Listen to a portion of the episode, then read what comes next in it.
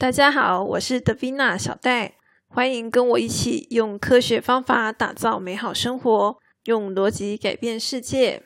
最近呢，有一位认识多年的妹妹，她因为有一些感情的困扰，所以呢，就跑来找外子咨商。那么，借由她的故事呢，我想要将一些我们有谈到的重要观念分享给大家。这个妹妹呢，她每一年啊，大概都会有一两次跑来我们家，然后呢，跟我还有我老公一起聊天。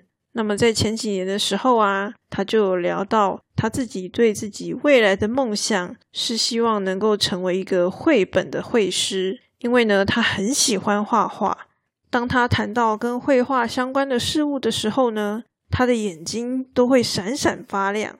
可是这一次啊，她来到我们家。我们问他说：“你现在在做什么事情呢？”结果他却回答我们：“他现在正在男朋友开的早餐店里面帮忙卖早餐。因为做早餐店是一件很累人的事情，所以啊，他现在完全没有时间可以画画了。那你说，他甘愿牺牲自己绘画的时间来帮他男朋友做早餐店吗？”我觉得恐怕不是这么的甘愿，否则他就不会来找我们了。当你和一个人交往，甚至结婚的时候，你有没有想过，到底为什么对方会选择你呢？为什么会决定要爱你这个人？假如啊，你是一个很有才华的人，对方因为你的才华，所以喜欢上你了，于是呢，你们就相爱，甚至步入婚姻。结果啊，传统的观念却告诉女性。我们要嫁鸡随鸡，嫁狗随狗，但是这样会发生什么事情呢？假如丈夫要经营事业，所以啊，妻子就辞去了原本的工作，全力支持丈夫的事业。嗯，这真是个好妻子。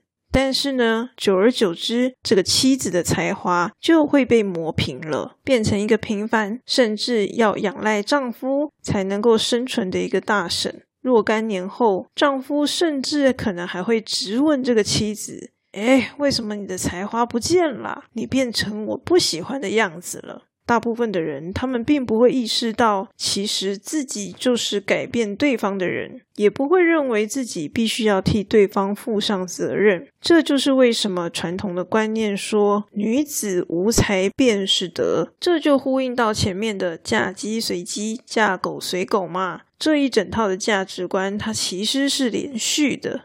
那么呢，我们换个假设，假设这个丈夫啊，他爱的并不是妻子的才华，而是一些温柔体贴等等的传统美德。可是啊，结婚之后，我们知道双方面临的其实是柴米油盐酱醋茶这种芝麻琐碎的事情。常年生活在一起，难免就会有纷争啊。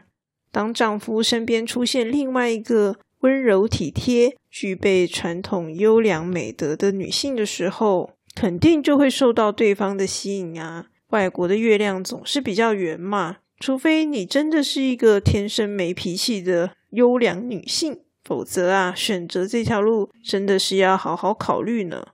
所以说啊，回过头来，在我们追求爱情、接受别人的感情之前，你有没有想过自己追求的是什么？想要从别人身上得到什么呢？双方又是为什么能够拥有持续不灭的爱情呢？这件事情，不管是对男生或女生来说，都是一样的。只不过女性被传统价值观绑架的比较深，所以呢，问题会比较严重一点。有人说呢，爱自己才会被爱。那么，什么叫做爱自己？对我而言，爱自己呢，是要从认识自己开始。因为呢，如果你不了解自己，你根本没有能力可以爱自己，就像这位来找我们聊天的妹妹一样。牺牲不是问题，问题是你要怎么拿捏你的牺牲是可以的，不会因为这些牺牲而伤害到自己。那么，在这个妹妹来找我们之后，我们用了两种工具来帮助她了解自己。第一种呢，就是心智图啦。我们先请她画了心智图。把自己当做是这个心智图的中心，然后没想到一个东西就画一个点，然后呢用线把它们两个连接起来，想到什么就画什么，直到再也画不出来为止。这是第一个工具心智图。另一个工具呢，则是九宫格。九宫格的用法就是先画一个九宫格嘛，然后把我们要的主题放在中间，那么旁边就会有八个格子。也就是说呢，我们至少要想八个面相。当你想不出东西的时候，可以透过九宫格来强迫你至少一定要想八个；或是呢，当你想的太多的时候，也可以利用九宫格挑出最重要的八项。所以呢，我们先请他画心智图，毕竟他本来是一个擅长绘画的人嘛，所以他很适合直接使用心智图，画了一大堆的东西。最后呢，再请他把心智图上面的东西放到九宫格上面，挑出对他来说最重要的事情。于是我们就看到一个很有趣的现象，那就是在他的九宫格里面呢，她的男朋友并不在上面，上面有的呢，只是对爱情的渴望而已。可见呐，对他来说，最重要的并不是男朋友，你甚至并不一定要从这个人的身上来获得爱情。其实你一直都是有选择的权利的。可是啊，当你对自己不了解，或是不清楚在你身上发生的事情的时候，你就会不知道要怎么选。所以呢，这两种工具可以帮助我们将自我去做一个语言化、视觉化的概念。甚至呢，也可以将环境变成语言化、视觉化，它可以让我们更加看清楚自己的状况会是什么。尼采曾经说了一句话：“生活是一面镜子，我们努力追求的第一件事情就是从中辨认出自己。”这个妹妹的故事，我想对很多人来说时有耳闻，就是一个女孩子，她为了自己的爱情不断的牺牲。渐渐的无法辨识自己的模样到底是什么，了解自己这件事情啊，其实就像在替自己画线一样。我们要把自我呢定义出来，因为自我是原本就存在的，你这个人原本就存在。但是在过去，我们并没有办法用我们的理性、我们的认知、我们的语言去对我这个人进行描述。所以，为什么在哲学里面会有一个问题，就是我是谁嘛？当你的理性呢有办法具体的描绘出这个自我的时候，你才能够进一步的保护它的存在，或是呢将它带往自己理想的世界。想象一下，我们拿出一张白纸，在上面呢画了一个有人造型的一个框框，那这样子的一个框框呢，就是自我。如果你可以很清楚的把它画出来，就是你很了解自己的时候，你就可以建立自己的规则。你会知道说什么样程度的退让或是牺牲是可以的，它不会让你这个人变形。这个框框也就是自我的定义，我们必须要努力维护它。如果我们内心重要的事物被人夺走了，那么这个框框就会变成一副空壳。如果我们不断的牺牲，让别人对我们予取予求的话，这个自我的线框可能就会变得扭曲。好，你就想象你本来画的是一个人，结果呢，这个人呢凹下去了，往内凹下去了，这个线乱掉了，就会变得很扭曲。这个自我变得扭曲之后，就会产生很多不愉快或者是一些问题。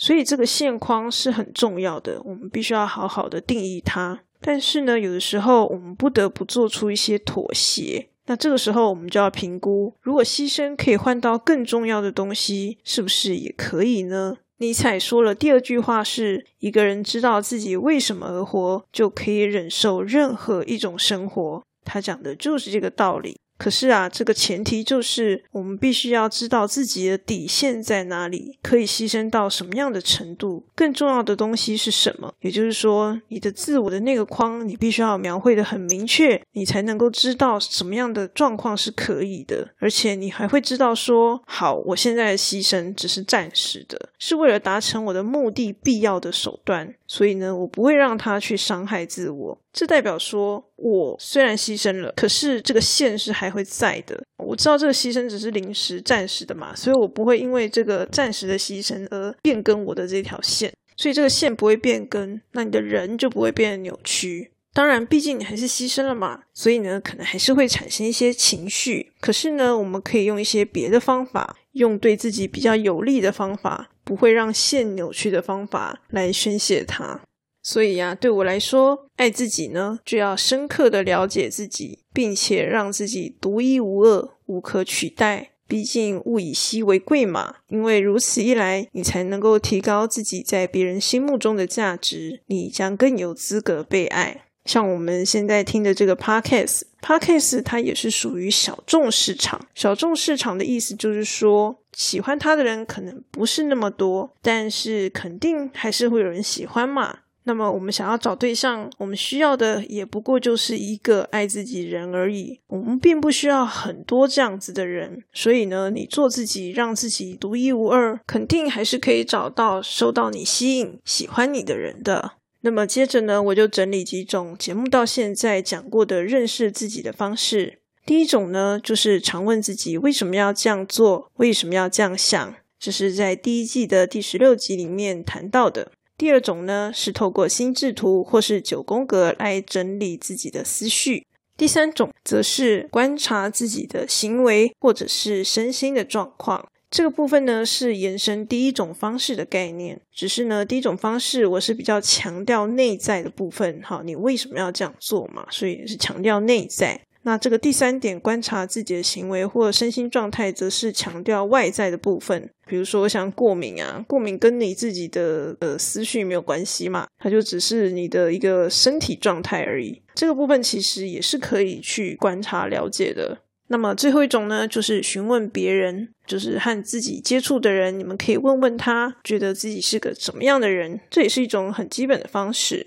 那么我这个频道呢，叫做用逻辑改变世界。但是呢，我讲了很多跟了解自己相关的东西，因为呢，对我来说，了解自己是一种非常务实的选择。我们要能够了解自己，才能够进一步的去做一些逻辑上的推论。那么，像我今年呢，原本就有这个想要开始学习投资的计划，所以呢，理所当然就跑去听这个 Parkes 界的王者古埃大大的 Parkes。那么他就有讲到说，我们要找到适合自己的投资方式。你看，像投资这么现实的东西，它也是要我们从了解自己开始。我们要有目的、有方法的了解自己，像是写投资日记啊等等。因为你要有办法了解自己，你才有办法替自己拟定出一个很好的策略。这跟我的概念基本上是还蛮符合的。那么最近呢，我接触到一个东西叫做人类设计图，我觉得它也是蛮有意思的。有兴趣的人呢，可以去了解看看。除了这个之外啊，像还有一些冥想啊、算命，像这种东西呢，虽然可能大家觉得不太科学，但它也不失为一种了解自己的方式。我觉得呢，大家只要选择适合自己的方式，只要它能够真正的帮助你了解自己，那么它就是一个好方法。不过呢，我要在这边提醒大家，建议大家不要太信任这个单一的来源。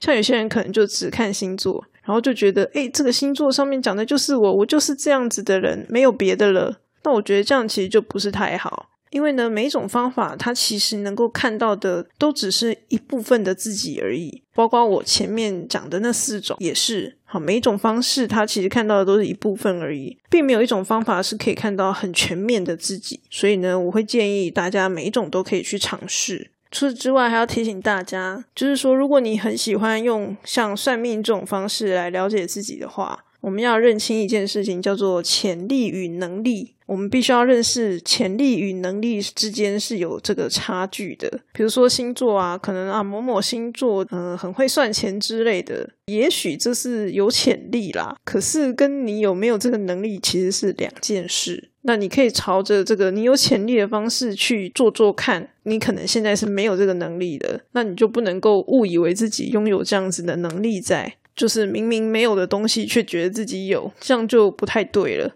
这一集想要分享给大家的一件事情，就是了解自己真的是非常的重要，而且它是非常务实的一个选择。我在上一集的时候有跟大家提到说，感性呢其实就是隐藏在意识底下的自我。如果你不了解自己啊，你的理性要如何替感性服务呢？虽然他们都住在你的身体里，但你们就像家人一样，即使从小到大一起长大，仍然是最熟悉的陌生人。感性与理性都是我们自我的一部分，你不能够否定任何一方的存在。有人可能会问说：“诶，那自我要如何定义呢？”我不会在我的节目上回答这件事情，毕竟我的频道是用逻辑改变世界嘛。所以呢，我可以跟大家分享我的逻辑思考，还有一些方法论，我觉得这都是可以的。可是像这种自我的定义，大家还是要回归心理学，大家可以去搜寻一些心理学的知识或是频道，他们的解释肯定也会比我还要专业。我只能说呢，了解自己或是了解自己的感性，这是理性的自我终其一生的责任。他将决定把你这个人呢带往哪一个方向。所以呀，希望大家都能够好好的爱自己，就从了解自己开始吧。最后呢，要跟大家推荐一本书。这本书呢是最近出的，虽然呢我还没有看过它的内容，不过我有看了一下介绍，觉得跟这一集的内容还蛮符合的。对于了解自己这个主题有兴趣的话呢，我就会建议大家来看这本书。书名叫做《亲爱的，别害怕与众不同》，这是女人迷的创办人张伟轩所写的。我要声明一下，这个不是叶配哦。不管男生女生，我相信对于这个主题有兴趣的人，肯定能够在这本书得到一些收获。那么今天的分享就到这边，我们下次再见喽。